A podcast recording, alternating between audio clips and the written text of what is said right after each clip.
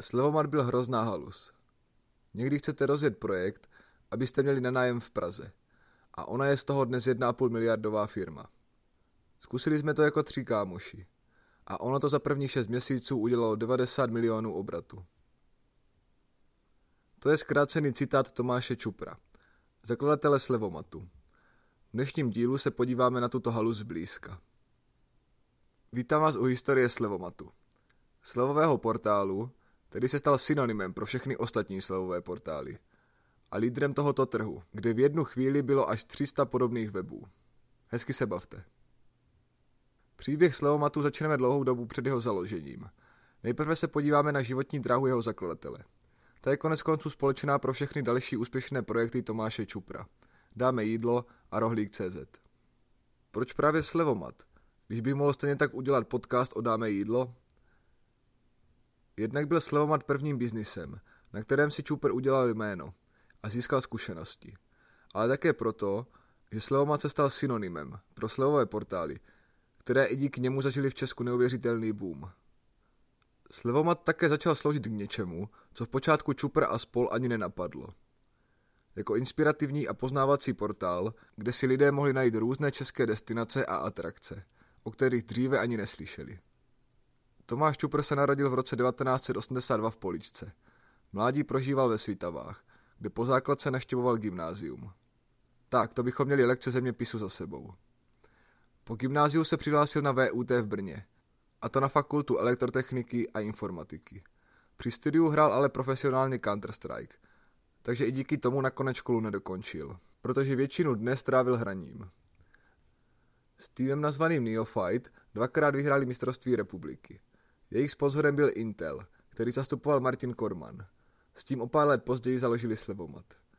Jednalo se o první sponzorovaný tým a Čupr si hraním vydělával více než jeho matka, která pracovala na finančním úřadě. Mimochodem, Čupr v mládí pískal krajský přebor a dostal se také do programu pro talentované rozočí. Po neúspěchu na vysoké škole v létě odjel Čupr do Anglie, kde spolu se třemi kamarády spali v Sheffieldském kempu ve Stanech. V místní fabrice balili oříšky a arašidy do pytlíků. Všichni se nedlouho na to vrátili na skok do Česka. Jenže když se po opětovném návratu do Anglie chtěli zpátky vrátit do práce v oříškárně, dozvěděli se, že mezi tím zkrachovala. Nicméně Čupr v Anglii zůstal. Začal pracovat v tiskárně a později programoval pro jednu firmu. Poté začal dělat internetový marketing, tentokrát už sám na sebe. Podle Čupra v roce 2006 byl jedním z prvních, kdo zprostředkovával britským firmám reklamu na Facebooku. Jedním z jeho klientů byla i firma Evolution Funding. Ta prodávala auta přes internet. Čupr se k ním přidal a stal se také podílníkem. Z Čupra se stal technický ředitel, který měl na starost vytvoření platformy pro dílery, díky které schalování leasingu trvalo jen minutu. Což bylo oproti dřívějšku, kdy se požadavky faxovaly a vyřízení žádosti trvalo asi týden, docela podstatným zlepšovákem. Celá služba měla podle Čupra obrovský úspěch, ale přesto se chtěl vrátit zpátky do České republiky. Důvodem, podle toho, co řekl v rozhovoru pro Forbes, bylo, že po krizi se v Británii docela změnila společenská nálada. Úsměvy lidí byly pryč. A najednou mu Češi při výletech do domoviny připadali daleko srdečnější. Po návratu do Čech pracoval zhruba dva měsíce ve Vodafonu, kde mimo jiné dostal na starosti zjistit, proč pouze 1% z obratu je z internetu. Čupr přišel s analýzou, ze které vyvodil, že 11-krokový objednávkový systém není pro zákazníky dostatečně přívětivý. Jenže dva měsíce trvalo, než to dokázal skrze jednotlivá patra společnosti dostat až k lidem, kteří mohli rozhodnout o změně. Po několika mítincích se vedení rozhodlo, že by mohli web změnit. Jenže by tato změna trvala 9 až 12 měsíců. To se Čuprovi ale nelíbilo, protože to na vyřešení a odstranění bariér prodeje bylo moc dlouho. Poté se Čupr opět vrátil do Anglie. Na TechCrunchi si četl o různých startupech. Jedním z nich byl i Groupon, tedy nejznámější otec všech slevových portálů, kterého novináři opivovali. Proč uslyšíte za chvíli. O Grouponu se teď krátce zmíním. I když tak, jak jsem mluvil o hodně firmách v minulosti, i tato by si zasloužila celou epizodu. Groupon začal v listopadu 2008 nabízet slevy na různé akce, aktivity, cestování nebo zboží. Původně působil v Chicagu, ale rychle začal expandovat. Nedlouho na to začal nabízet své služby v Bostonu, New Yorku a Torontu. Jen do roku 2010 působil ve více než 250 městech a měl přes 35 milionů registrovaných uživatelů. V listopadu 2011, tedy přesně tři roky po vzniku, se Groupon stal veřejně obchodovanou společností. Jednalo se o největší IPO internetové společnosti od roku 2004. Hodnota Grouponu v tuto dobu byla 13 miliard dolarů. V roce 2015 už bylo pod Grouponem více než 500 měst a 48 milionů aktivních uživatelů. S nápadem na Groupon přišel Andrew Mason. Tento nápad se hodně líbil jeho zaměstnavateli a rozhodl se do něj investovat 1 milion dolarů. Mason byl frustrovaný z nemožnosti zrušit svoji smlouvu s mobilním operátorem a napadlo ho, že musí existovat bod, kdy i velké firmy uznají vyjednávací sílu zákazníků, tedy takový počet nespokojených zákazníků, kteří už donutí korporátního obra ke změně. Spustil tedy web nazvaný The Point. Princip byl následující. Platforma využívala sociálních médií, skrze které mohli lidé naplnit nějaký společenský cíl, například zvířecí práva. A právě jedním z těchto společných cílů bylo šetření peněz. Cíl tedy bylo získat co nejvíce lidí, aby chtěli koupit stejný produkt. A tím by všichni získali skupinovou slevu. Právě k tomuto modelu se společnost později úplně upnula. První dohodu uzavřel Groupon s šikérskou restaurací, která nabízela dvě pici za cenu jedné. Každý den Groupon nabízel v určité kategorii jeden produkt nebo službu a pokud si ho koupilo dostatečné množství lidí, stala se nabídka aktivní. A pokud ne, tak celá akce byla stornována. Zpočátku si Groupon bral okolo 50% z ceny daného kuponu. Velkou výhodu pro jakýkoliv biznis představovala možnost získat zdarma povědomí lidí o dané značce či produktu. To byl také jeden z důležitých faktorů úspěchu. Název Groupon pochází ze spojení slov group, tedy skupina, a kupon. Takže podobný systém volby jména, jaký zvolil Netflix v mém minulém podcastu. Za necelý rok a půl Groupon dosáhl hodnoty 1 miliarda dolarů. Dokonce si založil vlastní akademii, kde se budoucí zaměstnanci učili copywriting. Protože většina zaměstnanců Grouponu pracuje právě na této pozici. Ale to už by nám u Grouponu mohlo stačit, takže se pomalu vracíme zpátky k Čuprovi. Groupon ho zaujal, takže si na kus papíru sepsal následující. 1 miliarda dolarů krát 18. To jest, hodnota firmy v té době krát kurz koruny. Následně číslo vydělil 25, tedy rozdílem počtu obyvatel. A na závěr to celé vydělil dvěma, což reprezentovalo dvakrát menší kupní sílu Čechů. Výsledek byl 360 milionů korun. A to už za pokus stálo. Název slevomat Čupra napadl ještě v Anglii, když procházel kolem prádelny, tedy Londromat. Uvědomil si, že portál bude ve své podstatě automatem na slevy. Od spojení slov sleva a automat ho ale odrazovali, protože to znělo prý až moc komunisticky. Slevoman byl založený v dubnu 2010. Čupro založil společně s Petrem Bartošem a Romanou Sudovou. Jeden programoval, druhá se starala o získávání inzerentů, nebo lépe řečeno dodavatelů. Čupr se staral o vše kolem a pořád ještě částečně bydlel v Anglii. Celkově žil v Anglii pět let.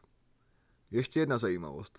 Čupr se s Romanou Sudovou, nyní Voříškovou, seznámil ve vlaku cestou na první setínský barcamp. Sudová tam měla hledat programátora pro svoji aplikaci, jenže nakonec místo toho se stala spoluzakladatelkou Slevomatu. Barcamp je forma konferencí, na kterých může vystoupit každý. Lidé sami hlasují, kdo na něm bude přednášet a můžou si vybrat různá témata. Čupr tam měl pro změnu prezentovat svoji přednášku, jak programovat aplikace pro iPhony. Toto téma si vybral, protože se tam chtěl dostat mezi řečníky a vývoj mobilních aplikací zažíval zrovna boom. Přečetl si o tom jednu knížku a zkusil si naprogramovat jednu aplikaci. Protože posledních pět let strávil v cizině, Česku neměl skoro žádné kontakty. Barkem se tak stal místem, kde poznal hodně zajímavých a schopných lidí. A když chtěl potom o pár měsíců později udělat český Groupon, ozval se právě jim. Společně si stanovili první cíle.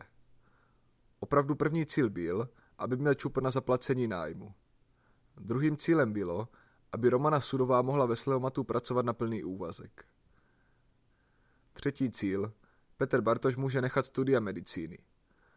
Sám Čupr říká, že i na začátku něčeho, co dosáhlo takového úspěchu a velikosti, nemuseli být extra velké ambice. Martin Korman se k ním přidal později.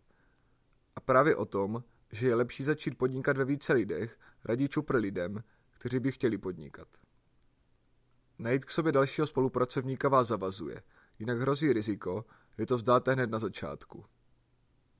Slevomat spustili 12. dubna 2010. A to v době, kdy byl Čupr ještě pořád na ostrovech.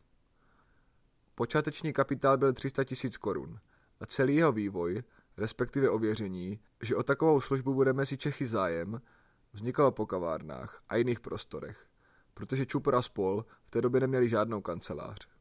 Celá tato fáze trvala jedna a půl měsíce. Hlavním pilířem reklamy ještě před startem Slevomatu byl Facebook. Na něm také zjistili, že stejná služba s názvem Vykupto plánuje spustit svoji službu 12.4. Rozhodli se tedy přidat a spustit to minimálně ve stejném termínu. Cílem bylo spustit službu do půlnoci. Slevomat versus Vykupto Legendární příběh, který Čupr vypráví ve většině jeho přednášek, je zároveň důležitou poučkou, jak funguje podnikání. Totiž, v hodně oborech platí, že první bere vše, nebo alespoň většinu benefitů. V případě Slevomatu to znamenalo, že noviny a novinové portály začaly o Slevomatu psát jako o prvním slevovém portálu v Česku. To bylo nezaplatitelné promo a navíc úplně zdarma. Jenže v reálu měl být Slevomat tím druhým, kdo svou službu spustí.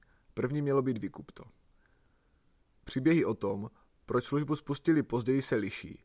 Nicméně jedna z verzí je, že jejich programátor, který měl spustit server, usnul a vykupto začalo fungovat až ve tři hodiny ráno. Tedy až v době, kdy už Slevomat tři hodiny fungoval. Možná i díky tomuto si lidé začali slevový portál asociovat právě se Slevomatem. A tomu otevřelo cestu stát se místním hegemonem. V jednu chvíli zde prý bylo až 300 slevových portálů. Když Slevomat spustil svoji službu, měl domluvené tři akce, na každý den jednu, tedy pouze na tři dny dopředu. Slevomat zpočátku fungoval podobně jako Groupon. K aktivaci slevy bylo potřeba, aby si ji koupil předem stanovený minimální počet lidí. Jestliže u Grouponu byla první sleva na pizzu, tak u Slevomatu byla na kávu. K aktivaci slevy bylo potřeba, aby si lidé koupili minimálně 100 kuponů.